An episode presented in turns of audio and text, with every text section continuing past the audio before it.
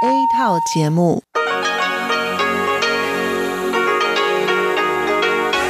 ที่นี่สถานีวิทยุเรดิโอไต้หวันอินเตอร์เนชันแนล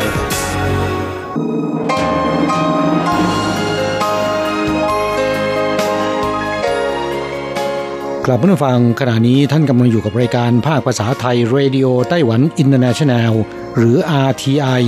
ออกกระจายเสียงจากกรุงไทเปไต้หวันสาธารณรัฐจีน เป็นประจำทุกวันนะครับ นอกจากรับฟังทางเครื่องรับวิทยุได้แล้ว ยังสามารถรับฟังรายการผ่านระบบออนไลน์ได้ที่ thai.rti.org.tw หรือที่ RTI Fanpage นะครับ ขอเชิญติดตามรับฟังรายการของเราได้ตั้งแต่บัดนี้เป็นต้นไป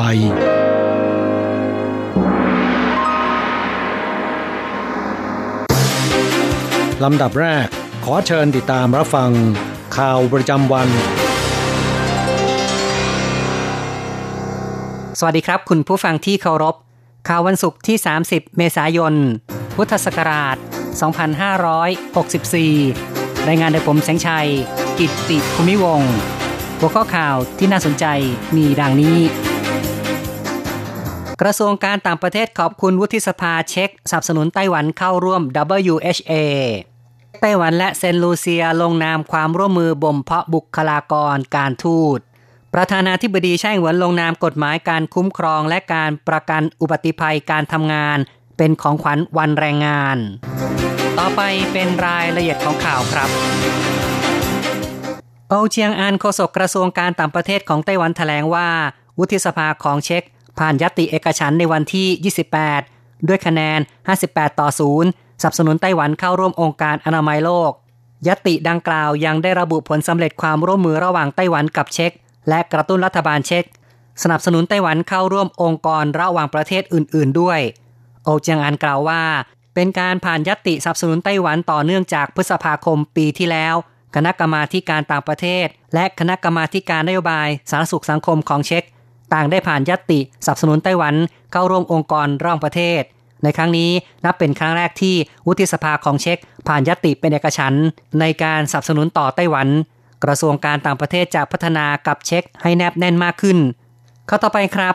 กระทรวงการต่างประเทศของไต้หวันแถลงว่าวิทยาลัยการทูตซึ่งเป็นหน่วยงานภายใต้กระทรวงต่างประเทศของไต้หวัน และเซนลูเซีย ลงนามข้อตกลงความร่วมมือระหว่างกัน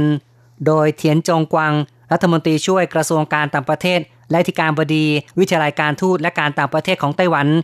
กับเอกอัครราชทูตเอ็ดวิน ลอเลนประจำไต้หวัน และธิการวิทยาลัยการทูตของเซนลูเซีย เป็นตัวแทนในการลงนามระหว่างกันในวันที่ 29 เมษายน เถียนจงกวางกล่าวว่า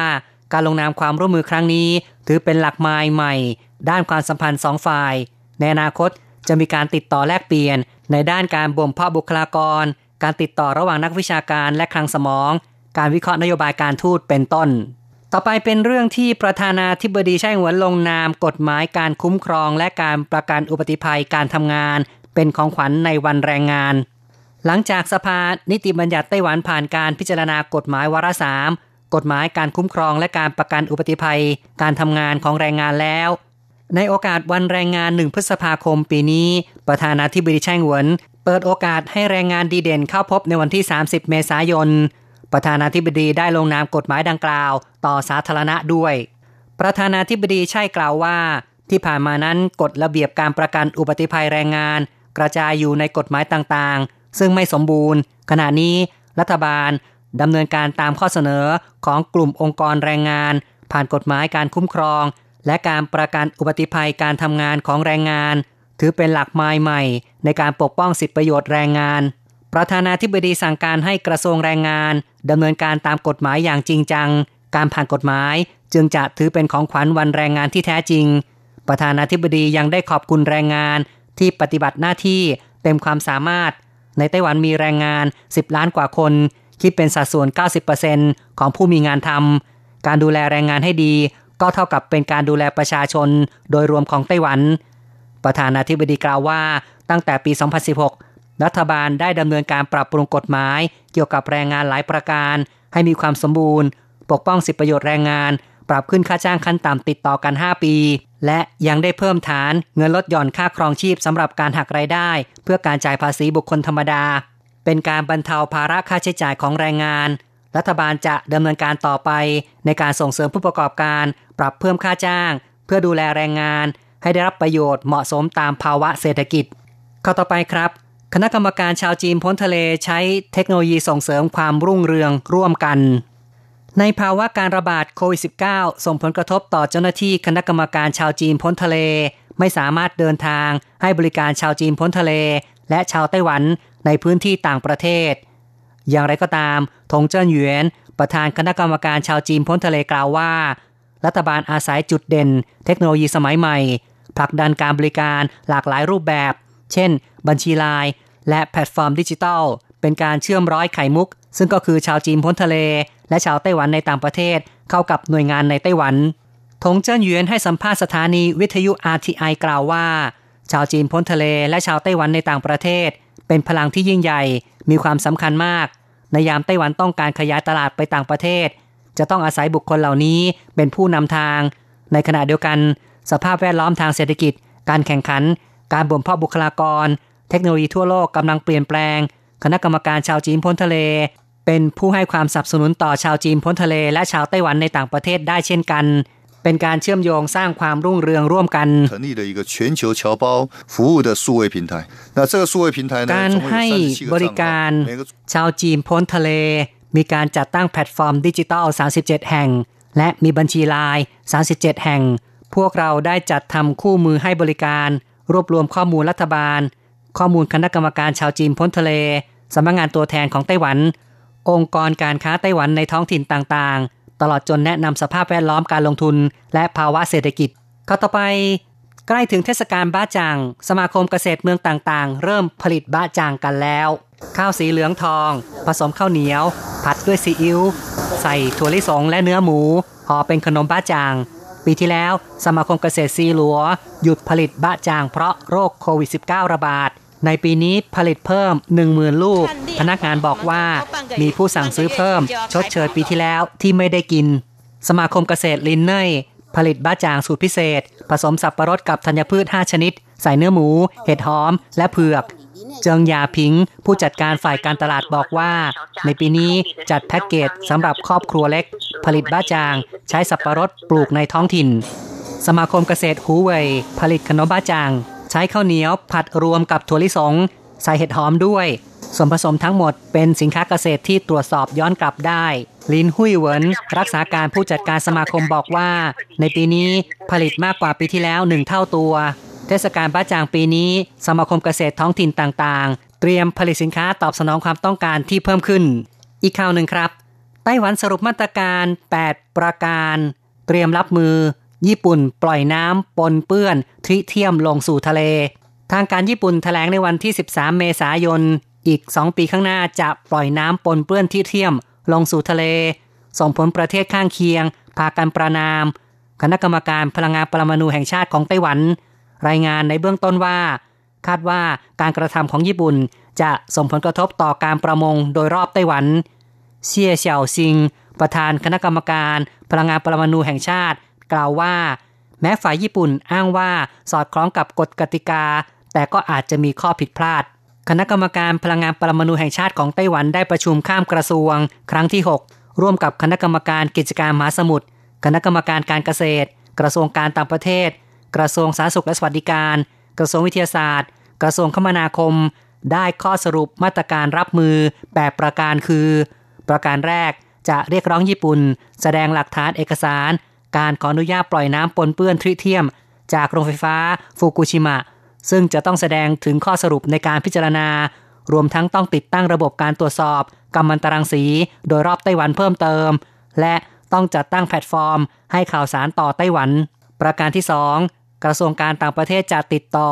ทบวงการพลังงานปรมาณูระหว่างประเทศ ขอให้ไต้หวันเข้าร่วมในคณะตัวแทนตรวจสอบการปล่อยน้ำเสียของญี่ปุ่น ประการที่ 3 จะให้ข้อมูลข่าวสารแก่ประชาชน เกี่ยวกับการปล่อยน้ำปนเปื้อนที่เทียมลงทะเล ให้ประชาชนมีความเข้าใจ ผ่านทางเว็บไซต์ ประการที่ 4 จะให้ความรู้แก่ประชาชนในเชิงวิทยาศาสตร์ที่น่าสนใจ ในรูปแบบการถามตอบ ประการที่ 5ดำเนินการตามแผนติดตาม สารกัมมันตรังสี และประเมินความปลอดภัยโดยรอบไต้หวัน ประการที่ 6 ในช่วงที่ญี่ปุ่นยังไม่ปล่อยน้ำปนเปื้อนลงสู่ทะเล ไต้หวันจะทำการตรวจสอบ ปริมาณปนเปื้อนสารทริเทียมทะเลโดยรอบ ประการที่ 7 ไต้หวันจะพัฒนา เทคโนโลยีการตรวจวิเคราะห์ทริเทียมในทะเล และประการที่ 8 หากเกิดความเสียหายต่อชาวประมงไต้หวัน หน่วยงานข้ามกระทรวงจะช่วยกันประเมิน และเรียกร้องความเสียหายตามกฎหมายข่าวจาก RTI ในส่วนของข่าวไต้หวันจบลงแล้วครับ สวัสดีค่ะ คุณผู้ฟัง RTI ที่เคารพทุกท่าน ขอต้อนรับเข้าสู่ช่วงของข่าวต่างประเทศและข่าวประเทศไทยกับดิฉันมณพรชัยวุฒิมีรายละเอียดของข่าวที่น่าสนใจดังนี้ ANA จะเลิกใช้พลาสติกเสิร์ฟอาหารตั้งแต่สิงหาคมนี้ Nippon Airways หรือสายการบิน ANA สายการบินใหญ่ที่สุดของญี่ปุ่น จะใช้ภาชนะทำจากวัสดุที่เป็นมิตรต่อสิ่งแวดล้อมแทนพลาสติก เพื่อเสิร์ฟอาหารให้แก่ผู้โดยสารชั้นประหยัดในเที่ยวบินระหว่างประเทศตั้งแต่เดือนสิงหาคมนี้ ANA ระบุว่าจะเป็นสายการบินแรกของญี่ปุ่น ที่นำวัสดุย่อยสลายได้มาใช้เป็นภาชนะเสิร์ฟอาหารให้แก่ผู้โดยสาร คาดว่าจะลดปริมาณขยะพลาสติกได้ถึง 317 ตันต่อปี คิดเป็นร้อยละ 30 ของพลาสติกที่ใช้แล้วทิ้งในปีการเงินสิ้นสุดเดือนมีนาคมพุทธศักราช 2563เจ้าหน้าที่สายการบินเผยว่าประเทศส่วนใหญ่ในยุโรปได้จำกัดการใช้พลาสติกแล้ว ANA จึงดำเนินมาตรการเชิงรุกเพื่อเป็นการเตรียมตัวล่วงหน้า โดยใช้ภาชนะเสิร์ฟอาหารที่ทำจากชานอ้อย ส่วนเที่ยวบินภายในประเทศจะใช้ภาชนะที่เป็นกล่องกระดาษอยู่ สายการบินยังไม่ได้ตัดสินใจว่าจะเปลี่ยนเป็นชานอ้อยด้วยหรือไม่ ANA เริ่มใช้ช้อนซ่อมทำจากไม้และหลอดทำจากพลาสติกย่อยสลายได้มาตั้งแต่ปีพุทธศักราช 2563 และเดินหน้าลดขยะพลาสติก เพื่อลดการปล่อยก๊าซเรือนกระจกที่เกิดจากการผลิตภาชนะพลาสติกและเผาขยะทำลายพลาสติก นายกรัฐมนตรีโยชิฮิเดะซุงะของญี่ปุ่นรับปากว่า จะบรรลุเป้าหมายการปล่อยก๊าซคาร์บอนไดออกไซด์และก๊าซเรือนกระจกอื่นๆ ให้เป็นศูนย์ภายในปีพุทธศักราช 2593 เริ่มจากลดการปล่อยก๊าซลงร้อยละ 46 ของปีงบประมาณสิ้นสุดเดือนมีนาคมพุทธศักราช 2556 ให้ได้ภายในปีพุทธศักราช 2573 CNN ยกมัสมั่นของไทยอันดับหนึ่งเมนูอาหารอร่อยที่สุดในโลก สำนักข่าว CNN ของสหรัฐนะคะใน section CNN Travel ยกให้แกงมัสมั่นไทยครองอันดับหนึ่งเมนูอาหารอร่อยที่สุดในโลก จากการจัดอันดับ 50 อาหารดีที่สุดในโลก หรือ The World 50 Best Food CNN Travel ได้ให้นิยามกับแกงมัสมั่นไทยว่าเป็นราชาแห่งแกง และอาจเป็นราชาของอาหารทั้งหมด มีทั้งรสชาติของมะพร้าว ทั้งคาวหวานและมีเผ็ดนัวอยู่ด้วย แม้แต่ซอสเครื่องปรุงที่เป็นแพ็กเกจของมัสมั่นที่คุณซื้อจากซูเปอร์มาร์เก็ตก็สามารถทำให้พ่อครัวที่มีฝีมือแย่ที่สุด กลายเป็นเชฟที่มีโอกาสเป็นเชฟมิชลิน ความลงตัวอยู่ที่ข้าวร้อนๆของไทยดินแดนแห่งรอยยิ้ม ไม่ได้เป็นเพียงสิ่งดึงดูดทางการตลาดเท่านั้น เป็นผลมาจากการเกิดในดินแดนที่มีการขายอาหารอร่อยที่สุดในโลกเกือบทุกมุมถนน และมีความสะดวกสบายในการเข้าถึงร้านอาหารได้ทุกสถานที่ นอกจากเมนูแกงมัสมั่นยังมี 2 อาหารไทยที่ติด 50 อันดับของเมนูอาหารอร่อยที่สุดในโลก คือต้มยำกุ้งอยู่ในอันดับ 8 และส้มตำอยู่ในอันดับที่ 46 โดยทั้ง 3 เมนูได้รับการจัดอันดับ ล้วนเป็นเมนูยอดนิยมสำหรับชาวไทยและชาวต่างชาติ กัมพูชาปิดตลาดเพื่อควบคุมการแพร่ระบาดของโควิด -19 กัมพูชาปิดตลาดทุกแห่งในกรุงพนมเปญนครหลวง เพื่อควบคุมการแพร่ระบาดของเชื้อโควิด -19 ที่เกิดการระบาดอย่างรวดเร็ว ในขณะที่ครอบครัวหลายพันครัวเรือนเรียกร้องขออาหารในช่วงที่มีการล็อกดาวน์เป็นเวลา 2 สัปดาห์ กัมพูชาเป็นหนึ่งในประเทศขนาดเล็กที่พบผู้ติดเชื้อโควิด -19 ค่อนข้างน้อย แต่การระบาดรุนแรงเริ่มขึ้นเมื่อปลายเดือนกุมภาพันธ์ โดยยอดผู้ติดเชื้อเพิ่มขึ้นเป็น 8,848 ราย และเสียชีวิต 61 ราย กรุงพนมเปญประกาศล็อกดาวน์ตั้งแต่เมื่อวันที่ 15 เมษายนที่ผ่านมา และประกาศให้บางอำเภอเป็นพื้นที่สีแดง ประชาชนห้ามออกจากบ้านเรือนยกเว้นมีเหตุจำเป็นด้านการแพทย์ ส่วนคำสั่งใหม่ที่ประกาศล่าสุดนั้น สารากลางกรุงพนมเปญกล่าวว่า ตลาดทุกแห่งจะต้องปิดบริการไปจนถึงวันที่ 7 พฤษภาคม เนื่องจากพบว่าการระบาดของโควิด -19 เพิ่มสูงขึ้นในเขตตลาด และขอให้พ่อค้าแม่ค้าเจ้าหน้าที่รักษาความปลอดภัยของตลาด เข้ารับการตรวจหาเชื้อโควิด -19 ในส่วนของความพยายามในการจัดหาอาหารให้กับประชาชน ที่ไม่สามารถออกจากบ้านในเขตพื้นที่ล็อกดาวน์นั้น เจ้าหน้าที่ของกรุงพนมเปญได้แจกจ่ายข้าวสารให้ครอบครัว 25 กิโลกรัมแก่ประชาชนหลายพันครัวเรือน นอกจากนี้ยังจัดหาซีอิ๊วน้ำปลาและปลากระป๋องให้ด้วย ในแอปพลิเคชันเทเลแกรมที่รัฐบาลตั้งกลุ่มขึ้นมาเมื่อไม่นานมานี้ เพื่อให้ประชาชนแจ้งการขอความช่วยเหลือด้านอาหารเป็นการฉุกเฉินและปรากฏว่ามีประชาชนเข้ามาขอความช่วยเหลือเกี่ยวกับอาหารจำนวนหลายพันคนต่อไปเป็นข่าวจากประเทศไทยค่ะกรมอนามัยแนะศูนย์เด็กเล็กคุมเข้มสูงสุดป้องกันโควิด -19 นายแพทย์สุวรรณชัยวัฒนายิ่งเจริญชัยอธิบดีกรมอนามัยกล่าวว่า จากกรณีพบคลัสเตอร์ศูนย์เด็กเล็กที่จังหวัดเชียงใหม่ มีเด็กนักเรียนอายุ 4-6 ปี 16 คนติดโควิด -19 จากครู การป้องกันโควิด -19 ในศูนย์เด็กเล็กจึงต้องเฝ้าระวัง และปฏิบัติตามมาตรการป้องกันการแพร่ระบาดโควิด -19 อย่างเคร่งครัดและต่อเนื่อง โดยควรมีการกำหนดจุดรับและส่งเข้าออกเฉพาะจุดเท่านั้น และไม่อนุญาตให้บุคคลภายนอกเข้ามาในพื้นที่ของศูนย์เด็กเล็ก มีจุดคัดกรองวัดไข้จุดล้างมือด้วยน้ำสบู่ล้างเท้าด้วยน้ำยาฆ่าเชื้ออย่างอ่อนเปลี่ยนเสื้อผ้าและสวมหน้ากากอนามัย หรือหน้ากากผ้าให้กับเด็กก่อนเข้าศูนย์ รวมทั้งทำความสะอาดสถานที่และอุปกรณ์ต่างๆ ภายในศูนย์เด็กเล็กเป็นประจำ และกำหนดให้มีพื้นที่เว้นระยะห่าง 1-2 เมตร เช่นการจัดพื้นที่นอนและการรับประทานอาหารเป็นต้น และกิจกรรมในห้องเรียนควรแบ่งเป็นกลุ่มละ 5-6 คน เพื่อลดจำนวนเด็ก ลดการสัมผัสใกล้ชิดรวมทั้งทำความสะอาดเครื่องปรับอากาศเป็นประจำ และอุปกรณ์เครื่องนอนของเล่น โดยเฉพาะสถานที่ที่เด็กสัมผัสบ่อยๆ บริเวณราวประตูลูกบิดอย่างน้อย 1-2 ชั่วโมง ในส่วนของครูและผู้ดูแลเด็ก ควรมีการคัดกรองวัดไข้ก่อนเข้าปฏิบัติงาน รวมทั้งทำความสะอาดร่างกาย และสวมหน้ากากอนามัยเวลาอยู่กับเด็ก หากมีอาการเจ็บป่วยหรือพบว่ามีความเสี่ยงให้หยุดงานและควรไปพบแพทย์ทันที ทั้งนี้ในช่วงสถานการณ์การแพร่ระบาดโควิด -19 ขณะนี้พ่อแม่ผู้ปกครองควรดูแลเด็กเป็นพิเศษ หากไม่มีความจำเป็นไม่ควรพาเด็กออกจากบ้าน หรือควรสวมหน้ากากอนามัยให้กับเด็กที่เหมาะสมตามช่วงอายุ เมื่อจำเป็นต้องออกนอกบ้าน แต่ไม่ควรสวมหน้ากากอนามัยให้กับเด็กที่อายุต่ำกว่า 2 ปี เพราะหน้ากากอนามัยอาจปิดกั้นทางเดินหายใจทำให้เกิดอันตรายได้ และในช่วงนี้พ่อแม่ผู้ปกครอง หากจะหอมแก้มเด็กต้องมั่นใจว่าเราปลอดภัยร้อยเปอร์เซ็นต์โดยเฉพาะบุคคลอื่นที่ไม่ใช่บุคคลในครอบครัว และมาสัมผัสใกล้ชิดเด็ก นอกจากนี้ควรหมั่นสังเกตอาการของตนเองและลูกเป็นประจำ หากเด็กมีอุณหภูมิร่างกายสูงกว่า 37.5 องศาเซลเซียส ร่วมกับมีอาการของระบบทางเดินหายใจ เช่น เจ็บคอ ไอ มีน้ำมูกหายใจเร็ว หายใจเหนื่อยหอบ หรือเด็กมีประวัติสัมผัสกับผู้ที่เข้าข่ายสงสัย หรือยืนยันว่ามีการติดเชื้อโควิด -19 ควรรีบพาไปพบแพทย์ทันที กระทรวงพาณิชย์ยืนยันมีมาตรการช่วยเหลือชาวนา นายวัฒนศักดิ์เสือเอี่ยม อธิบดีกรมการค้าภายในเปิดเผยว่า จากที่มีข้อร้องเรียนของชาวนาที่จังหวัดกาลสินว่าประสบความเดือดร้อนจากภาวะราคาข้าวเปลือกนาปรังตกต่ำนั้น กระทรวงพาณิชย์ขอชี้แจงว่าสำหรับข้าวที่เกษตรกรเก็บเกี่ยวได้ในช่วงนี้เป็นข้าวนาปรัง ซึ่งเป็นการเพาะปลูกในรอบที่ 2 ของเกษตรกรในบางพื้นที่ ซึ่งจะมีปริมาณข้าวเปลือกประมาณ 4.9 ล้านตัน คิดเป็นร้อยละ 16 ของปริมาณข้าวเปลือกทั้งหมด และจากการตรวจสอบกรณีข้อร้องเรียนจากเกษตรกรที่จำหน่ายข้าวเปลือกนาปรังได้ที่ตันละ 6,700 ถึง 6,800 บาท สำนักงานพาณิชย์จังหวัดได้ตรวจสอบข้อเท็จจริงการซื้อขายในพื้นที่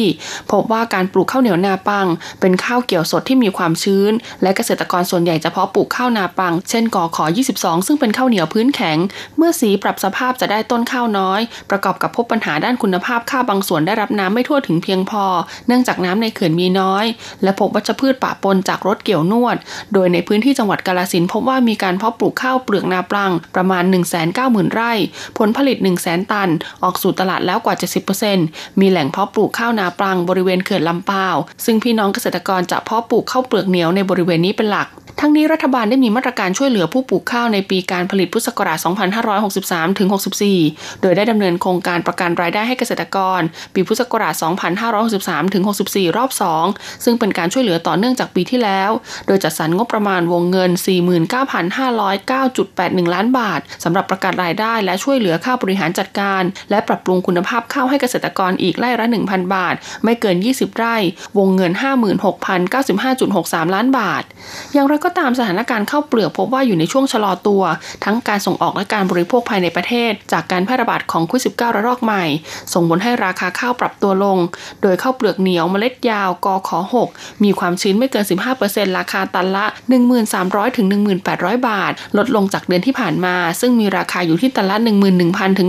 11,500 บาท ข้าวเปลือกเหนียวคะ ความชื้นไม่เกิน 15%ราคาตะละ 9,500 ถึง 1,500 บาท ลดลงจากเดือนที่ผ่านมา ซึ่งมีราคาอยู่ที่ตะละ 10,000 ถึง 11,000 บาท ทั้งนี้แม้ว่าราคาข้าวเปลือกนาปรังจะมีการปรับลดลง แต่ยังคงสูงกว่าเมื่อเปรียบเทียบกับราคาข้าวเปลือกเหนียวในช่วงการผลิตนาปีรอบแรก ซึ่งในช่วงเดือนต้นฤดูกาลมีราคาข้าวเปลือกความชื้นไม่เกิน 15%อยู่ที่ประมาณตันละ 9,500 ถึง 10,000 บาท ซึ่งเกษตรกรที่เพาะปลูกข้าวเหนียวได้รับชดเชยส่วนต่างตามโครงการประกันรายได้เกษตรกรผู้ปลูกข้าวไปแล้ว ทั้งนี้กรมการค้าภายในได้กำชับสำนักงานพาณิชย์จังหวัด ให้กำกับดูแลตรวจสอบเครื่องช่างเครื่องวัดความชื้น รวมทั้งการซื้อขายข้าวเปลือก ให้มีการการรับซื้อข้าวเปลือกจากเกษตรกรไปตามคุณภาพอย่างแท้จริง หากเกษตรกรพบการเอารัดเอาเปรียบ สามารถแจ้งได้ผ่านสายด่วนกรมการค้าภายใน 1569 และสำนักงานพาณิชย์จังหวัดทั่วประเทศ ทั้งนี้กรมการค้าภายในจะติดตามสถานการณ์อย่างใกล้ชิด หากมีความจำเป็นจะดำเนินการเชื่อมโยงตลาด โดยให้โรงสีนอกพื้นที่เข้าไปรับซื้อผ่านสหกรณ์การเกษตร เพื่อกระตุ้นการซื้อขายและเกิดการแข่งขันด้านราคา ให้เป็นไปตามคุณภาพข้าวอย่างแท้จริง เช่นเดียวกับที่ได้ดำเนินการเข้าเปลือกเหนียวนาปีในรอบที่ 1 เมื่อเดือนพฤศจิกายนพุทธศักราช 2563 ที่ผ่านมา ต่อไปเป็นการรายงานอัตราแลกเปลี่ยนประจำวันศุกร์ที่ 30 เมษายน พุทธศักราช 2564 อ้างอิงจากธนาคารกรุงเทพสาขาไทเปค่ะ โอนเงิน 10,000 บาทใช้เงินเหรียญไต้หวัน 9,100 เหรียญ แลกซื้อเงินสด 10,000 บาทใช้เงินเหรียญไต้หวัน 9,440 เหรียญสำหรับการแลกซื้อเงินดอลลาร์สหรัฐ 1 ดอลลาร์สหรัฐใช้เงินเหรียญไต้หวัน 28.130 เหรียญ จบการรายงานข่าว สวัสดีค่ะ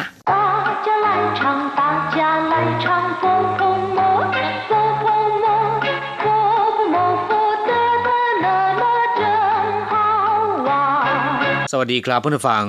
พบกันในวันนี้เราจะมาเรียนบทเรียนที่ 6 ของแบบเรียนชั้นสูง บทที่ 6 ฝากข้อความไว้ตอนที่2ในบทนี้เราก็จะมาเรียนคำสนทนาที่เกี่ยวข้องกับการฝากข้อความหรือว่าฝากคำพูดไว้ทางโทรศัพท์ เมื่อมีใครก็ตามนะครับที่โทรศัพท์มา แล้วก็บังเอิญคนที่เขาจะหาไม่อยู่ และเราเป็นผู้ที่รับโทรศัพท์นะครับ ขอให้คนที่โทรศัพท์มาฝากข้อความไว้ จะมีวิธีการพูดอย่างไร เราจะไปดูกันนะครับ 第六课，流话二，课文。喂，林先生现在不在位子上，您哪位？要不要留话？这儿是立大建设公司会计部，毕姓李，木子李。哦，李先生有何指教？请告诉林先生，可以来领取贵公司的工程款了。谢谢您打电话来通知，我一定会转告林先生的。 ครับผู้ฟังต่อไปเรามาอธิบายความหมายของคำสนทนาบทนี้กันนะครับ สมมุติว่าเราเป็นพนักงานของบริษัทแห่งหนึ่ง มีเสียงโทรศัพท์ดังขึ้น เราไปรับโทรศัพท์ แต่คนที่โทรมาเนี่ยเขาบอกว่าจะหาคุณหลินหรือมิสเตอร์หลินนะครับ แต่ว่าคุณหลินไม่อยู่ เราควรตอบเข้าไปว่า喂林先生现在不在位子上您哪位要不要留话ฮัลโหลตอนนี้คุณหลินไม่อยู่ ท่านเป็นใคร จะฝากโน้ตหรือว่าฝากข้อความไว้ไหมคำว่าเหวยในภาษาจีนก็คือฮัลโหลในภาษาไทยนั่นเองนะครับเซียนจ่ายแปลว่า ตอนนี้ ปัจจุบัน ขณะนี้นินเหน่เว่ยท่านคือใคร หรือผมกำลังพูดกับท่านผู้ใดครับ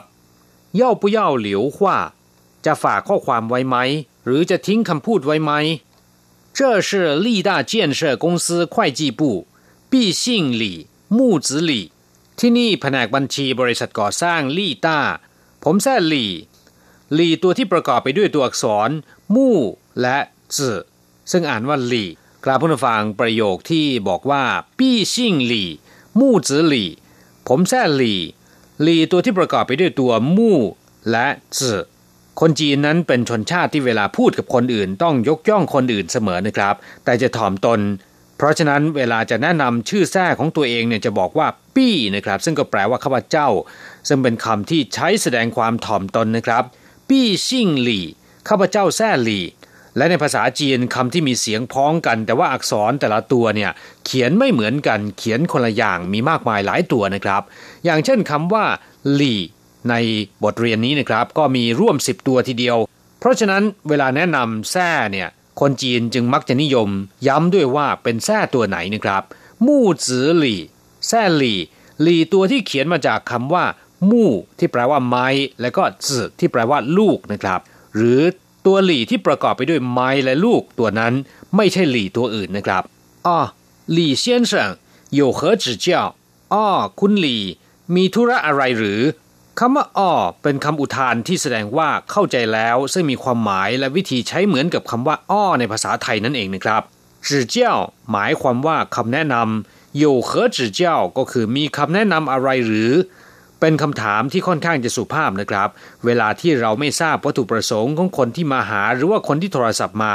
เราก็จะพูดว่าโยเหอจื่อเจ้ามีอะไรที่จะแนะนำหรือเปล่า请告诉林先生 可以来领取贵公司的工程款了 กรุณาบอกคุณหลินด้วยว่า มารับเงินค่าก่อสร้างของบริษัทของท่านได้แล้ว กุยกงซือก็คือบริษัทของท่าน เมื่อครู่นี้เรียนไปแล้วว่าภาษาจีนนั้นเวลาพูดกับคนอื่นเนี่ยมักจะยกย่องคนอื่นนะครับ แต่จะถ่อมตนโดยจะใช้คำว่าปี้แทนตัวเองนะครับ อย่างเช่นว่าปี้กงซือบริษัทของข้าพเจ้า ปี้เชี่ยวโรงเรียนของข้าพเจ้า ปี้ซิ่งก็คือแซ่ของข้าพเจ้า หรือข้าพเจ้าแซ่แต่สำหรับพูดกับคนอื่นแล้วจะใช้คำพูดที่ยกย่องคนอื่นนะครับ อย่างเช่นว่า กุ้ยกงซือบริษัทของท่าน กุ้ยเช่าโรงเรียนของท่าน กุ้ยซิ่ง ท่านแซ่อะไรคำว่ากุ้ยก็แปลว่าสูงส่ง มีเกียรตินะครับครับเมื่อทราบความหมายของคำสนทนาในบทนี้กันแล้ว ต่อไปเราจะไปเรียนรู้คำศัพท์ใหม่ ๆ ในบทเรียนนี้กันนะครับ คำว่าเจียนเชอร์กงซือนะครับก็คือบริษัทก่อสร้างคำว่า 建设 ก็แปลว่าสร้างสรรค์หรือว่าก่อสร้าง เช่น 建设性的建议 ข้อเสนอในเชิงสร้างสรรค์公司 แปลว่าบริษัทนะครับ นอกจากคำว่า 建设公司 แล้วเนี่ยยังมีอีกคำหนึ่งที่หมายถึงบริษัทก่อสร้าง นั่นก็คือ 建筑公司 นะครับ 建筑 ก็คือก่อสร้าง 会计部 ก็แปลว่าแผนกบัญชี หรือว่าฝ่ายบัญชีควายจี้เป็นการบัญชีนะครับควายจี้ชื่อนักบัญชี หรือสมุหบัญชี ผู้ตรวจสอบบัญชี เรียกว่าควายจีชื่อควายตัวนี้นะครับมีวิธีการอ่านอีกอย่างหนึ่งอ่านว่าคุยนะครับที่แปลว่าชุมนุม รวมตัวกัน เช่นว่าคายคุยก็แปลว่าประชุมจีคุยแปลว่าชุมนุม หรือแปลว่าเข้าใจก็ได้นะครับ อย่างเช่นว่า ถี่คุยแปลว่าตระหนัก วู้คุยก็คือเข้าใจผิด จีคุยคือโอกาส เป็นอักษรตัวเดียวกัน เขียนอย่างเดียวกัน แต่ออกเสียงคนละอย่าง แน่นอนความหมายก็จะเปลี่ยนไปตามเสียงด้วยนะครับ จุดนี้เป็นสิ่งที่ค่อนข้างยากสำหรับคนที่เรียนภาษาจีนใหม่ๆแต่เมื่อเข้าใจแล้วนะครับ ท่านจะมีความรู้สึกว่าภาษาจีนนั้น ล้ำลึกและก็มีความหมาย และไม่ถึงกับยากนักนะครับ อีกคำหนึ่งที่เราจะมาเรียนรู้กันหลิงฉี่แปลว่า เบิกหรือว่ารับ อย่างเช่นว่าหลิงฉี่ซินจื้อรับเงินค่าจ้าง领取护照รับหนังสือเดินทาง何时来领取จะมารับได้เมื่อไหร่คำว่าหลิงนะครับมีความหมายมากมาย อย่างเช่นว่าหลิงชื่อแปลว่ากงสุลหลิงปันหัวหน้างานหลิงเซี่ยวผู้นำหลิงถูดินแดนหลิงเซียน แปลว่านำหน้า หลิงเต่า แปลว่านำหรือว่าการนำกงเฉิงขวัญแปลว่าค่าก่อสร้างนะครับ เฉพาะคำว่ากงเฉิงก็แปลได้หลายความหมายนะครับ อย่างเช่นว่า แปลว่าโครงการซึ่งก็หมายถึงโครงการที่ก่อสร้างนะครับ แปลว่าก่อสร้างหรืองานวิศวโยธา อย่างเช่นว่าถูมู่กงเฉิง วิศวโยธาก่อสร้างจีเซี่ยกงเฉิง วิศวช่างกล ว่าเฉวิศวเคมี 电子工程วิศวะอิเล็กทรอนิกส์กงเฉิงชื่อแปลว่าวิศวกรกงเฉิงปิงแปลว่าทหารช่าง ส่วนคำว่าขวัญนนะครับ ก็แปลว่าเงิน หรือข้อหรือมาตรานะครับ อย่างเช่นว่าสนขวัญเงินฝากคุยขวัญโอนเงิน เจ้าขวัญส่งมอบเงินปัวขวัญจัดสรรเงิน หรือแปลว่ามาตรา หรือข้อก็ได้นะครับ อย่างเช่นว่าตีขวัญ ข้อที่หนึ่งหรือมาตราที่หนึ่งกงเฉิงขวัญหมายถึงเงินค่าก่อสร้างนะครับทงจื้อแปลว่าแจ้งให้ทราบ หรือประกาศให้ทราบโดยทั่วกัน อย่างเช่นว่าทงจื้อตันหนังสือหรือใบแจ้งในเรื่องต่างๆนี้เจ้าเฉียนชิงทงจือหัวก่อนที่คุณจะไป กรุณาแจ้งให้ผมทราบด้วย ส่วนคำว่าจวนเก้าแปลว่าฝากคำพูดหรือว่าฝากข้อความไว้ เพื่อนนำไปพูดให้กับคนที่เราฝากถึงได้ทราบนะครับ ชิงจวนเก้าทากรุณาฝากบอกเขาด้วยว่า หรือช่วยบอกเขาด้วยกลับหลังจากที่เรียนรู้ความหมายของคำศัพท์ในบทเรียนนี้ผ่านไปแล้วนะครับ ต่อไปเราไปทำแบบฝึกหัดกันเเีียนนจจปูว่ยจือช่างขณะนี้ไม่อยู่ ประโยคนี้เราสามารถสร้างเป็นหลี่เฉาเจี๋ยเียนจจปูว่ยจือช่างคุณหลี่หรือมิสหลี่ขณะนี้ไม่อยู่ โยเขอจือเจ้า มีอะไรจะแนะนำหรือ หรือมีคำแนะนำอะไรอีติ้งคุยตะหมายความว่าจะปฏิบัติตามที่สั่งไว้หรือว่าขอร้องไว้อย่างแน่นอน ซึ่งเราสามารถสร้างเป็นประโยคใหม่ได้ อย่างเช่นว่าอีติ้งคุยชื่อขั้นทาตะจะไปเยี่ยมเขาแน่นอนอีติ้งคุยก้าสู้หนีตะจะเล่าให้คุณฟังอย่างแน่นอน กราบผู้ฟังรายการของเราในวันนี้เวลาหมดลงแล้วนะครับ เราจะกลับมาพบกันใหม่ในบทเรียนถัดไป สวัสดีครับ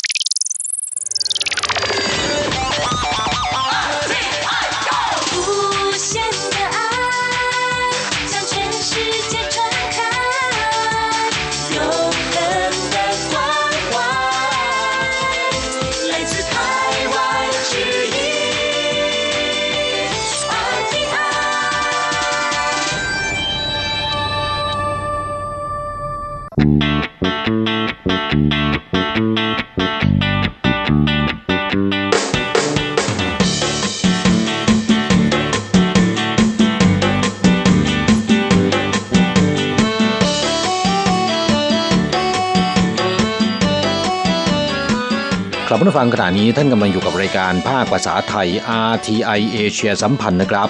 ลำดับต่อไปขอเชิญติดตามรับฟัง ข่าวคราวและความเคลื่อนไหวด้านแรงงานต่างชาติในไต้หวัน ในช่วงขุนพลแรงงานไทย 现在进行台湾地区有关外籍移工的新闻。劳工职业灾害保护法在立法院已经三读通过，这部法案将劳工职灾预防、补偿、重建全部整合在一部专法中，可以说是对台湾劳工职业安全的保障，跨进了劳工保险新的里程碑。 กลับมาฟังช่วงนี้มาฟังข่าวคราวด้านแรงงานต่างชาติในไต้หวันกันนะครับ ข่าวแรกมาฟังข่าวคราวที่สภานิติบัญญัติของไต้หวัน ผ่านกฎหมายป้องกันและคุ้มครองอุบัติเหตุจากการทำงาน ผู้อนุบาลในครัวเรือน 2.3 แสนคนได้รับการคุ้มครองด้วยนะครับ กฎหมายที่ครอบคลุมการป้องกันอุบัติเหตุจากการทำงาน การชดเชยเยียวยา และการบำบัดฟื้นฟู ผู้ใช้แรงงานที่ประสบอุบัติเหตุจากการทำงานไว้ในฉบับเดียวกัน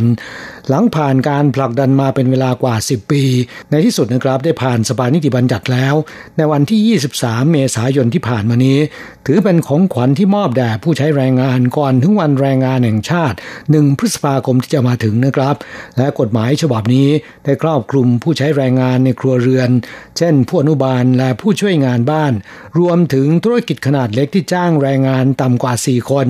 ในจ้างจะต้องเอาประกันให้แก่ลูกจ้างของตน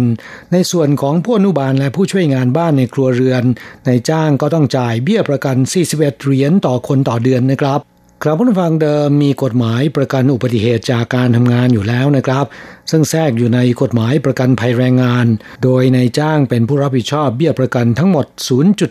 0.17%ของวงเงินที่เอาประกัน นอกจากที่ต้องรับผิดชอบ 70%ของเบี้ยประกันภัยแรงงาน 10.5%แล้วนะครับ แต่ไม่ได้ครบถ้วนสมบูรณ์ อีกทั้งไม่ครอบคลุมถึงธุรกิจขนาดเล็กที่จ้างแรงงานต่ำกว่า 4 คน และผู้ใช้แรงงานในครัวเรือน อย่างผู้อนุบาลและผู้ช่วยงานบ้านในครัวเรือนนะครับ ดังนั้นสหพันธ์แรงงานและหน่วยงานที่ห่วงใยสิทธิประโยชน์ของแรงงาน จึงเคลื่อนไหวผลักดันให้มีการบัญญัติกฎหมาย ป้องกันและคุ้มครองอุบัติเหตุจากการทำงานโดยเฉพาะ เพื่อป้องกันการเกิดอุบัติเหตุในการทำงาน หากโชคร้ายเกิดอุบัติเหตุแล้วนะครับ จะชดเชยหรือทดแทนอย่างไรจึงจะเป็นประโยชน์ต่อแรงงาน ผู้เคราะห์ร้ายมากที่สุด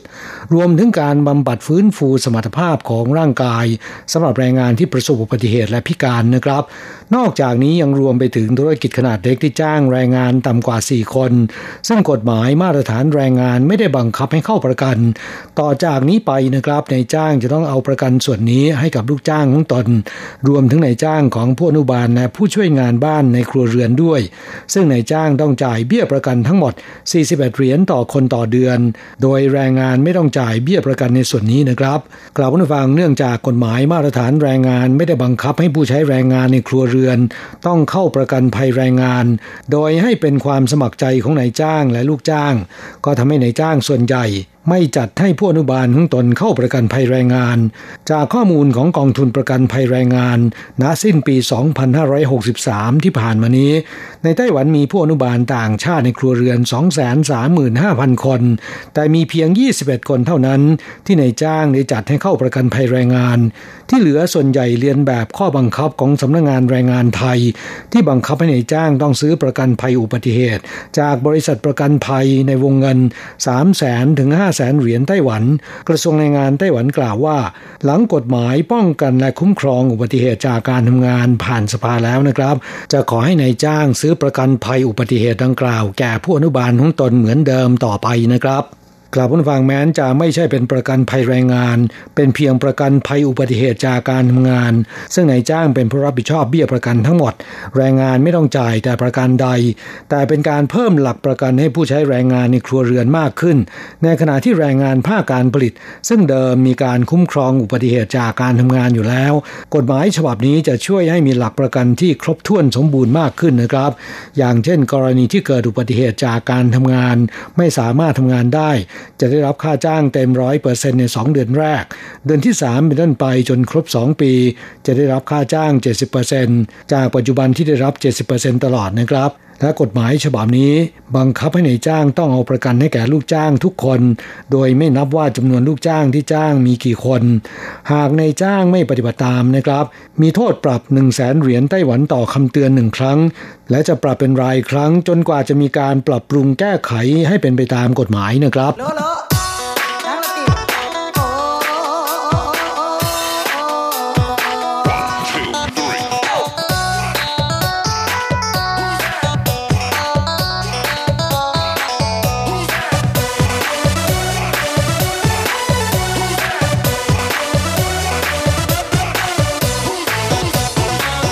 ต่อไปเป็นข่าวคราวที่น่าชื่นชมนะครับ แรงงานไทยคนแรกคว้ารางวัลแรงงานดีเด่นระดับประเทศของกระทรวงแรงงานไต้หวัน เข้าพบประธานธิบดีไช่อิงเหวินพร้อม ๆ กับแรงงานดีเด่นชาวไต้หวันอื่น ๆ วันที่หนึ่งพฤษภาคมเป็นวันแรงงานแห่งชาติของไต้หวัน และเป็นวันแรงงานสากลนะครับ แต่ก่อนถึงวันสำคัญของผู้ใช้แรงงานวันนี้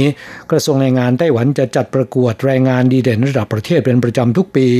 โดยให้กองแรงงานท้องที่สหภาพแรงงาน องค์กรตัวแทนของนายจ้าง และองค์กร NGO เป็นผู้คัดเลือกเบื้องต้นและส่งเข้าประกวด เมื่อกระทรวงแรงงานได้รับรายชื่อและก็ข้อมูลของผู้เข้าประกวดแล้ว จะส่งให้คณะกรรมการที่ประกอบด้วยตัวแทนกระทรวงแรงงาน และนักวิชาการเป็นผู้ประเมินและคัดเลือกแรงงานดีเด่นต่อไป แต่ที่ผ่านมาแรงงานดีเด่นระดับประเทศ จะเป็นแรงงานชาวไต้หวันจากภาคอุตสาหกรรมการผลิต บริการและธุรกิจจต่างๆจำนวน 51 คนนะครับ ซึ่งก็เป็นตัวเลขที่สอดคล้องกับวันและเดือนของวันแรงงานแห่งชาติ และปีนี้ค่อนข้างพิเศษนะครับ มีการเพิ่มโควต้าแรงงานต่างชาติเป็นครั้งแรกจำนวน 5 คน เป็นแรงงานต่างชาติจากภาคการผลิต 3 คน และแรงงานภาคสวัสดิการสังคม 2 คนนะครับผลการตัดสินออกมาแล้ว ในจำนวนแรงงานต่างชาติ 5 คนที่ได้รับเลือกเป็นแรงงานดีเด่นระดับประเทศเป็นครั้งแรก ภาคการผลิตมีแรงงานไทย เวียดนามและฟิลิปปินส์ชาติละหนึ่งคน ส่วนภาคสวัสดิการสังคมเป็นผู้อนุบาลเวียดนาม และอินโดนีเซียชาติละหนึ่งคนนะครับสำหรับแรงงานไทยที่ได้รับเลือกเป็นแรงงานดีเด่นเป็นรายแรกได้แก่นายชัยเพชรแซ่พาน จากจังหวัดเชียงราย เดินทางมาทำงานในตำแหน่งช่างประกอบโลหะ และทำหน้าที่เป็นล่ามของบริษัทโฟโมซาเฮฟวี่อินดัสทรีที่นิคมอุตสาหกรรมไม่เหลียวเมืองหยุนหลินนะครับ คณะกรรมการตัดสินที่ให้คะแนนกล่าวแนะนำแรงงานดีเด่นสัญชาติไทยรายนี้ว่า เดินทางมาทำงานในไต้หวันกว่า 7 ปี เป็นผู้มีความกระตือร้นในการทำงาน มีความสามารถในการสื่อสารที่ดี มักจะช่วยแปลและสื่อสารระหว่างนายจ้างและเพื่อนร่วมงานไทยคนอื่นๆ ได้รับความเชื่อมั่นและไว้วางใจจากผู้บังคับบัญชาและเพื่อนร่วมงานมาก รวมทั้งเป็นผู้ใฝ่รู้และมีจิตบริการช่วยเหลือผู้อื่น ช่วงระหว่างการแพร่ระบาดของโควิด -19 ได้เข้าเว็บค้นหาข้อข้อมูลและแปลมาตรการป้องกันโรคเป็นภาษาไทย ให้เพื่อนร่วมงานได้รับรู้และปฏิบัติตาม และยังช่วยประชาสัมพันธ์มาตรการป้องกันโรค ทั้งในหอพักและที่ทำงาน ยามปกติยังให้ความช่วยเหลือและดูแลความเป็นอยู่ของเพื่อนร่วมงาน รวมทั้งช่วยพาเพื่อนร่วมงานที่มีอาการไม่สบาย ไปรับการรักษายังสถานพยาบาล ถือได้ว่าเป็นผู้ทำหน้าที่เป็นตัวกลางสื่อสารระหว่างนายจ้างและแรงงานไทยที่ดีที่สุดนะครับ ทั้งนี้พิธีมอบโล่เกียรติคุณแรงงานดีเด่นระดับประเทศปีนี้ จะจัดขึ้นในวันที่ 29 เมษายนนี้ ผู้ได้รับการคัดเลือกเป็นแรงงานดีเด่น จะได้รับประกาศนียบัตร โล่ประกาศเกียรติคุณ และได้รับเงินรางวัลหนึ่งหมื่นเหรียญหลังเสร็จพิธีนะครับ จะได้เข้าพบประธานที่บดีช่อิงหวนในวันที่ 30 เมษายนนี้ด้วย กลับบนฟังก็ขอปรบมือชื่นชม แรงงานไทยที่ทำงานดี ได้รับความไว้วางใจและได้รับการคัดเลือกเป็นแรงงานดีเด่นระดับประเทศ เป็นการสร้างชื่อเสียงและภาพลักษณ์ให้กับแรงงานไทยโดยรวมนะครับ นายชัยเพชรแรงงานไทยที่ได้รับเลือกเป็นแรงงานดีเด่นระดับประเทศเป็นรายแรก ได้กล่าวให้สัมภาษณ์กับรายการของเราว่า ผมนายชัยเพชรแซ่พานนะครับเออผมมาจากจังหวัดเชียงรายครับ ผมก็เพิ่งมารู้ตัวเมื่ออาทิตย์ที่แล้วนี่ครับ ทางบริษัทแจ้งมาครับ บอกว่าจะมีกระทรวงแรงงานครับ จะเข้ามาสัมภาษณ์ว่าผมได้ได้คัดเลือกเป็นแรงงานดีเด่นประจำปีนี้ครับแล้วดีใจไหมก็ดีใจมากๆครับ มีความรู้สึกเป็นยังไง ครั้งหนึ่งในชีวิตการมาใช้แรงงานที่ไต้หวันเนี่ยครับ คุณมาอยู่ที่บริษัท Formosa Heavy Industry เนี่ยตั้งแต่เมื่อไหร่สามปีกว่าแล้วครับ ก็ดูแลแรงงานไทยที่หอพัก แล้วก็ดูแลการอยู่การใช้ชีวิตแล้วก็เกี่ยวกับด้านสุขภาพพาไปพบหมอเนี่ยครับ การทำหน้าที่เป็นล่ามเนี่ยคุณยึดหลักอะไรครับ ในขณะที่คุณให้บริการเนี่ยคุณคิดยังไงฮะผมจะคุยกับคนงานไทยตลอดนะครับครับ ทุกคนก็ต้องเอาใจเขามาใส่ใจเรา ก็อย่างที่ผมบอกผมเคยคุกคีกับคนงานมาก่อน ผมก็จะเข้าใจว่าสิ่งไหนจุดไหนสำคัญ เราก็ต้องเข่งครัดในจุดนั้นครับสิ่งไหนที่สามารถยืดหยุ่นได้ ผมก็จะยืดหยุ่นครับ อยากจะให้เพื่อนแรงงานไทยเพื่อนร่วมชาติเนี่ย ปรับตัวหรือว่าระวังเรื่องไหนมากที่สุดครับ ในการมาทำงานที่ไต้หวัน ผมว่าหนึ่งนะครับ เรื่องสุรานะครับครับอันนี้เป็นอยู่ที่ไหนก็มีปัญหาตัวนี้ตลอดนะครับครับเพราะว่า เมื่อดื่มเข้าไปแล้ว ก็ไม่สามารถครองสติได้ ไม่สามารถควบคุมตัวเองได้ ก็ก่อเกิดปัญหาที่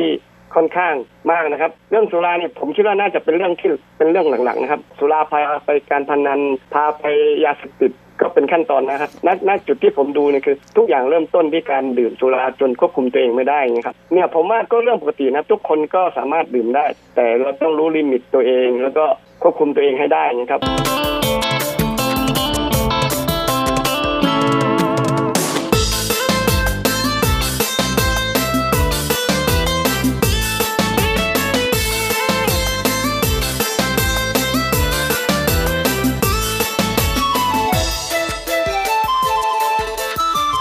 ต่อไปเป็นข่าวคราวของแรงงานไทยอีกรายหนึ่งนะครับ ที่ได้รับเลือกเป็นแรงงานดีเด่นภาคการผลิต นครนิวไทเปประจำปีนี้ร่วมกับแรงงานท้องถิ่น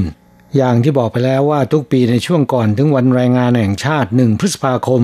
เมืองต่างๆ ในไต้หวันจะมีการคัดเลือกแรงงานดีเด่นประจำปี และส่วนใหญ่จะแยกแรงงานต่างชาติออกจากแรงงานท้องถิ่น หมายถึงมีควต้าของแรงงานต่างชาติโดยเฉพาะ แต่สำหรับนครนิวไทเปนะครับ ซึ่งก็เป็นเมืองใหญ่สุด และก็มีประชากรมากสุดในไต้หวัน ไม่มีการแยกนะครับ ต้องแข่งขันกับแรงงานท้องถิ่น โดยจะแบ่งตามประเภทของกิจการ ดังนั้นโอกาสที่แรงงานต่างชาติในภาคการผลิต จะได้รับเลือกเป็นแรงงานดีเด่นประจำปีของนครนิวไทเป จะต้องเป็นแรงงานต่างชาติที่มีผลงานเข้าตากรรมการจริง ๆ นะครับ สำหรับปีนี้มีการจัดพิธีมอบโล่ประกาศเกียรติคุณแรงงานดีเด่น เมื่อวันที่ 22 เมษายนที่ผ่านมานะครับ โดยในปีนี้มีแรงงานท้องถิ่นและแรงงานต่างชาติในกิจการต่างๆ ทั้งภาคการผลิต ภาคบริการ ภาคสวัสดิการสังคม รวมถึงโชเฟอร์ ขับรถขนส่งสาธารณะ ได้รับเลือกเป็นแรงงานดีเด่น รวมทั้งหมด 244 คน ในภาคการผลิต มีแรงงานต่างชาติได้รับเลือกเป็นแรงงานดีเด่นร่วมกับแรงงานท้องถิ่นจำนวน 5 คน แรงงานไทยได้รับเลือก 1 คน ฟิลิปปินส์1คน อินโดนีเซีย 1 คนและเวียดนาม 2 คน ในภาคสวัสดิการสังคมได้แก่ผู้อนุบาล มีผู้อนุบาลต่างชาติได้รับคัดเลือกเป็นแรงงานดีเด่น 5 คน เป็นอินโดนีเซีย 3 คน เวียดนาม 1 คน และฟิลิปปินส์1คนนะครับ ในส่วนของแรงงานไทยที่ได้รับคัดเลือกเป็นแรงงานดีเด่นประจำปี 2564 ของนครนิวไทเป ได้แก่นายเนยอุรพา อายุ 47 ปีมาจากจังหวัดบึงกาฬ เดินทางมาทำงานอยู่ที่บริษัทยูเทนเจนบริษัทผลิตอะไหล่รถยนต์ที่เขตซินจวง นครนิวไทเป เป็นเวลา 2 ปีเศษนะครับ คุณเจนนี่ล่ามบริษัทจ้างงานกล่าวว่า นายเนยเป็นแรงงานไทยที่ทำงานขยันจริงจัง มีความรับผิดชอบสูง และให้ความร่วมมือกับโรงงานเป็นอย่างดีนะครับนายจ้างและบริษัทจ้างงานจึงร่วมกันส่งเข้าประกวดเป็นแรงงานดีเด่นประจำปี และได้รับการคัดเลือกเป็นแรงงานดีเด่นประจำปี 2564 ของนครนิวไทเปนะครับ นอกจากนี้ยังมีแรงงานไทยเข้ารอบการประกวดอีกสองคน แม้นจะไม่ได้ขึ้นเวทีรับโล่จากผู้ว่าการนครนิวไทเป แต่ได้รับประกาศนียบัตรและเงินรางวัล โดยเจ้าหน้าที่กองแรงงานเดินทางไปมอบให้ถึงที่โรงงาน ได้แก่นายอธิวัตรเหลาสิงห์จากจังหวัดอุดรธานีทำงานในบริษัทแวลูวาวและนายพัฒพงศ์สุมาลีจากอุดรธานีทำงานที่บริษัท Proud Sun Heat Treatment ที่เขตถูเฉิงนครนิวไทเปนะครับ นายเขาเหยวอีผู้ว่าการนครนิวไทเปกล่าวในพิธีมอบโล่ประกาศเกียรติคุณแรงงานดีเด่นว่า ในนครนิวไทเปมีผู้ใช้แรงงาน2ล้าน7หมื่นคน และได้กล่าวขอบคุณแรงงานต่างชาติเป็นพิเศษว่า ได้ร่วมกับแรงงานท้องถิ่น ช่วยกันพัฒนานครนิวไทเป คาดว่าในปีคริสต์ศักราช 2030 นครนิวไทเปจะพลิกโฉมใหม่อย่างแน่นอนนะครับ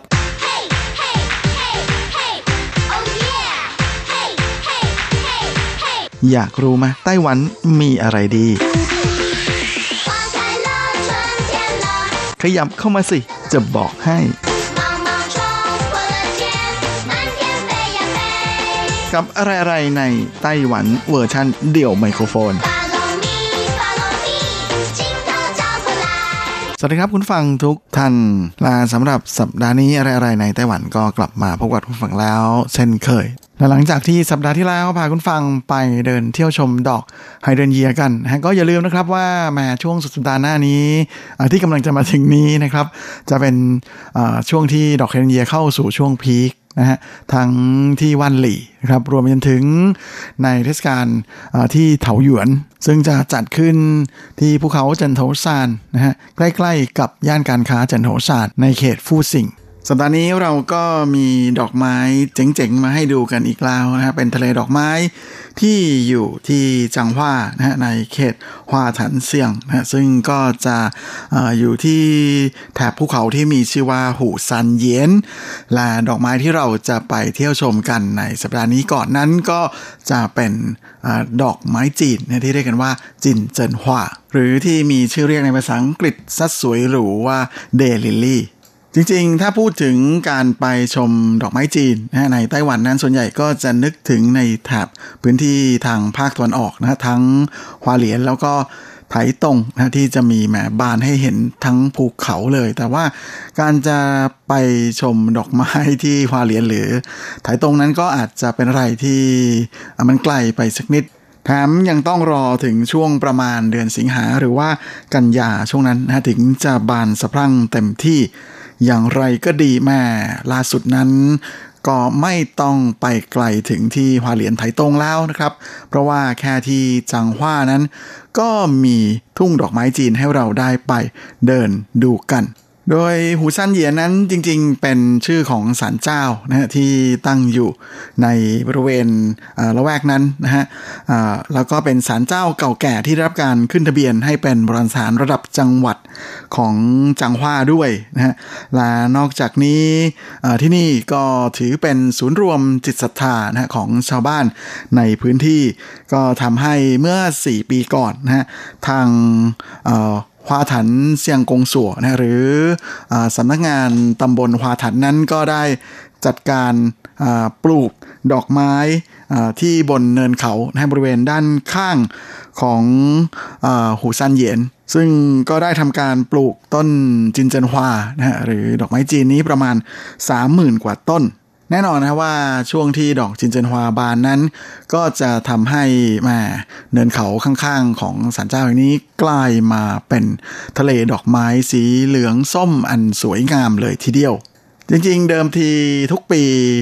ทะเลดอกไม้ที่นี่จะบานสะพรั่งนะฮะในช่วงประมาณกลางๆ ค่อนมาทางปลายเดือนเมษายนนะฮะแต่ว่าปีนี้ด้วยความที่มันแรงนะครับก็เลยทำให้ดอกไม้นั้นบานช้าหน่อยนะฮะก็ คาดว่านะจะบานเต็มที่ในช่วงประมาณกลางเดือนพฤษภาคมที่จะถึงนี้นะก็คือประมาณสุดสัปดาห์หน้า ก็พอดีพอดีเลยนะกับช่วงที่เป็นวันแม่นะฮะในไต้หวันนั่นก็คือวันอาทิตย์ที่ 2 ของเดือนพฤษภาและทางตำบลฮวาถันเซียงนั้นก็ได้มีการจัดเทศกาลดอกจินเจินฮวานะฮะตั้งแต่ตอนนี้เริ่มแล้วนะฮะไปจนกระทั่งถึงสิ้นเดือนพฤษภาคมนี้โดย การเดินทางนั้น อาจจะต้องขับรถไปถึงจะสะดวกกว่านะฮะแต่ว่าถ้าอยากจะโดยสารรถประจำทางนั้น ก็มีรถทัวร์นะฮะของจังหว้าเคอร์วินนะครับให้ขึ้นรถที่จะไปฮวาถัน หรือเถียนจงนะฮะแล้วก็ให้ลงที่ป้ายไปซาเคิงหลังจากนั้นก็ให้เดินตามทางไปนะฮะจะมีป้ายแจ้งบอกตลอดทางช่วงนี้ประมาณ 30 นาที และในช่วงที่มีการจัดงานนั้นใครที่ไปกับรถทัวร์รถบัสขนาดใหญ่นั้น ในทุกวันเสาร์อาทิตย์เขาจะห้ามรถขนาดใหญ่เข้านะฮะไปบริเวณไปบริเวณใกล้เคียงก็จะต้องลงอยู่ที่ด้านนอกนะฮะแล้วค่อยเดินเข้าไป หรือถ้าใครขับรถไปนั้นก็จะมีที่จอดรถนะฮะไว้อำนวยความสะดวกถึง 6 แห่งนะยังไงก็คงจะต้องอลงจอดไกลหน่อย แล้วก็ค่อยเดินเข้าไปเหมือนกันนะครับ โดยจะอยู่ที่บริเวณรอบๆนะของอหูซันเยียน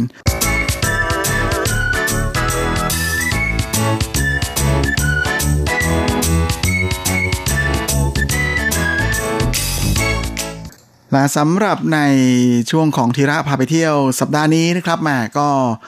จริงๆ นึกว่าจะจบทริปไถหนานที่สัปดาห์ที่แล้วนะฮะหลังจากที่พาคุณฟังไปเที่ยวสถานที่ท่องเที่ยวในไถหนานมาหลายแห่งนะฮะบังเอิญนึกขึ้นได้ว่าตอนทริปที่ผมลงไปไถหนานนั้นยังมีอีกแห่งหนึ่งที่ได้มีโอกาสไปด้วย แล้วก็ถือว่าเป็นจุดที่น่าสนใจมาก ๆ แล้วก็อยากจะหยิบมาแนะนำกับคุณฟังนะนั่นก็คือพิพิธภัณฑ์ฉีเหมยนะซึ่งตั้งอยู่ในเขตเหรินเต๋อเซียงนะฮะของนครไทหนาน โดยพิพิธภัณฑ์ฉีเหมยแห่งนี้ก็โด่งดังมากๆนะฮะในฐานะที่เป็นพิพิธภัณฑ์ที่เก็บงานศิลปะแล้วก็โบราณวัตถุที่เป็นออกในแนวตะวันตกนะฮะอยู่ค่อนข้างจะเยอะแล้วก็เยอะมากนะฮะถ้าเทียบกับพิพิธภัณฑ์กู้กงนั้นก็พิพิธภัณฑ์กู้กงจะเน้นในส่วนของพิพิธภัณฑ์ ของโบราณวัตถุในแนววัฒนธรรมจีนนะฮะแต่ที่ชิเหมยนั้นจะมีรวมทุกอย่างเลยทีเดียวนะแบบวัฒนธรรมจีนก็มี แต่ว่าส่วนใหญ่นั้นจะเป็นเน้นในแนวของตะวันตกมากกว่านะฮะลาแน่นอนนะครับเพราะว่าตัวอาคารด้านนอก งานศิลปะด้านนอก ต่างก็ถือเป็นผลงานในแนวในแนวของวัฒนธรรมตะวันตกนะฮะที่ค่อนข้างจะโดดเด่น แล้วก็มีเอกลักษณ์มากก็เลยไม่น่าแปลกใจนะที่ชิเมยจะกลายมาเป็นพิพิธภัณฑ์ที่มีชื่ออเสียงในไต้หวันมาก ๆ อีกแห่งหนึ่ง โดยพิพิธภัณฑ์แห่งนี้ตั้งขึ้นนะฮะโดยการบริจาคนะฮะของสีวันหลงเจ้าของเครือชิเมยที่ผลิตสินค้าเยอะแยะเลยนะทั้งอาหารการกินไปจนถึงจอทีวี จอคอมและสารพัดอย่างที่เราเห็นกันอยู่ในไต้หวันในปัจจุบัน จริงๆพิพิธภัณฑ์ฉีเหมยนั้นตั้งขึ้นตั้งแต่ปี 1992 แล้วนะ แต่ว่าในช่วงแรกเนี่ยก็ไปอยู่ที่สำนักงานใหญ่ของเครือฉีเหมยนะฮะ โดยเปิดให้เข้าชมฟรีนะฮะแต่ว่า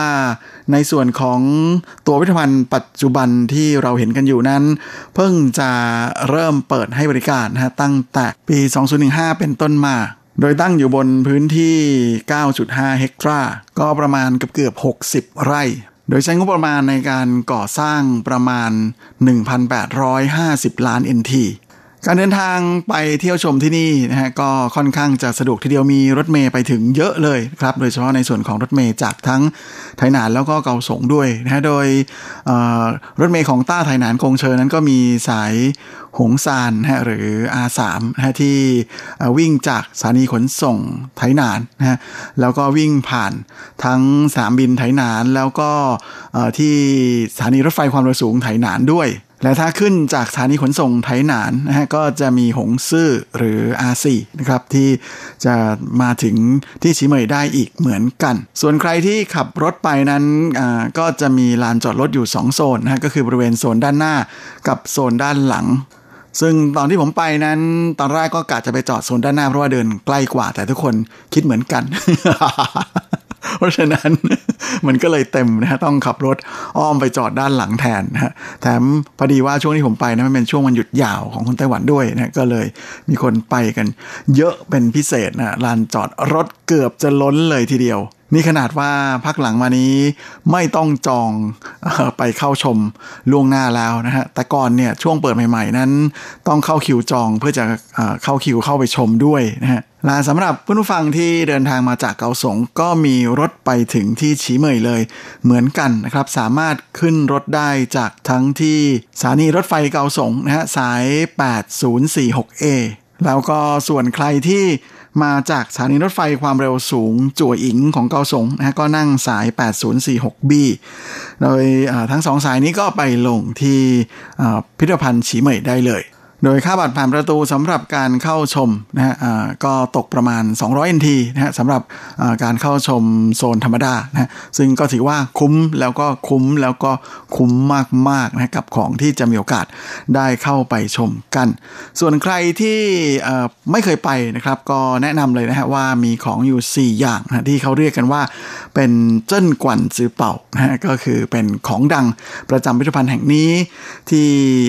ไปถึงแล้วก็ต้องไปดูให้ได้นะฮะอย่างแรกเลยก็คือเชลโลนะฮะที่เก่าแก่ที่สุดในโลก ซึ่งจะจัดแสดงอยู่ในห้องแสดงเครื่องดนตรี โดยเชลโลตัวนี้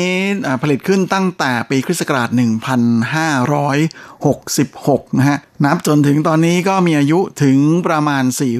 455 ปีเข้าไปแล้วนะฮะผู้ที่สั่งทำเชลโลตัวนี้นั้น ก็คือพระเจ้าชาวที่9นะฮะของฝรั่งเศสได้ยินแค่นี้ก็รู้สึกได้ถึงความขลังและอลังการของวิทยพันธ์ชีเมยแล้วใช่ไหมฮะ จริงๆ ในห้องแสดงดนตรีนั้นก็ยังมีของดีที่เป็นไวโอลินอีกเยอะแยะเลยนะครับลาแน่นอนว่าหนึ่งในนั้นก็เป็นไวโอลินที่สร้างขึ้น โดยนักสร้างไวโอลินที่มีชื่อเสียงอย่างอันโตนิโอ สตราดิวารีด้วย อย่างที่สองที่เป็นของดังประจำชิเมยนะก็คือภาพวาดนะที่มีชื่อว่าเซิ่งหมาติงหวีฉีใกล้ หรือนักบุญมาแต่งแห่งตูกับยาจก โดยภาพภาพวาดภาพนี้นะฮะเป็นภาพที่วาดขึ้นจากต้นฉบับของเอลเกรโกนะฮะที่ปัจจุบันถูกเก็บรักษาอยู่ที่พิพิธภัณฑ์ศิลปะแห่งชาติในกรุงวอชิงตันดีซีของสหรัฐ โดยภาพแรกนั้นวาดขึ้นในปี 1597 ถึง 1599 นะฮะ แต่ภาพที่เก็บรักษาอยู่ที่พิพิธภัณฑ์ฉีเมยนั้น เป็นภาพที่วาดขึ้นในช่วงปี 1610 ถึง 1614 นะฮะ โดยเอลเกโกวาดขึ้นใหม่อีกครั้งส่วนของดีอย่างที่ 3 ประจำพิพิธภัณฑ์ฉีเมยนั้นก็เห็นจะได้แก่ตัวสตาฟนะฮะของหมีขั้วโลก ซึ่งจัดแสดงอยู่ในห้องจัดแสดงเกี่ยวกับสัตว์สตาฟทั้งหมดนะครับ โดยเจ้าหมีขั้วโลกตัวนี้นะครับเป็นหมีขาวที่มีความสูง 240 เซนติเมตรนะฮะมีน้ำหนักที่มากถึง 600 กิโลกรัมในงานศิลปะชิ้นที่4นะฮะที่ถือเป็นของดังของฉีเหมยนะฮะก็คืองานประติมากรรมนะฮะที่เป็นรูปปั้นนะฮะซึ่งมีชื่อว่าทิซิอุสปราบเซนทอร์ซึ่งก็เป็นผลงานของ องตวนหลุยบายีนักปริมากรรมชื่อดังชาวฝรั่งเศส ซึ่งเป็นผลงานที่ได้บอกเล่าเรื่องราวในเทนิยายกรีกนะฮะในช่วงที่เทซุสซึ่งถือเป็นหนึ่งในวีรบุรุษนะฮะในตำนานของกรีกเนี่ยได้ไปร่วมพิธีแต่งงานของเพื่อนนะฮะหลังจากนั้นเนี่ยก็พอดีว่ามีเซนทอร์ดื่มเหล้าแล้วก็เมาอาละวาดนะฮะธีซุสก็เลยจัดการปราบเสียอยู่หมัดโดยผลงานชิ้นนี้นั้นทางสุวันหลงนะเคยให้กรุงปารีส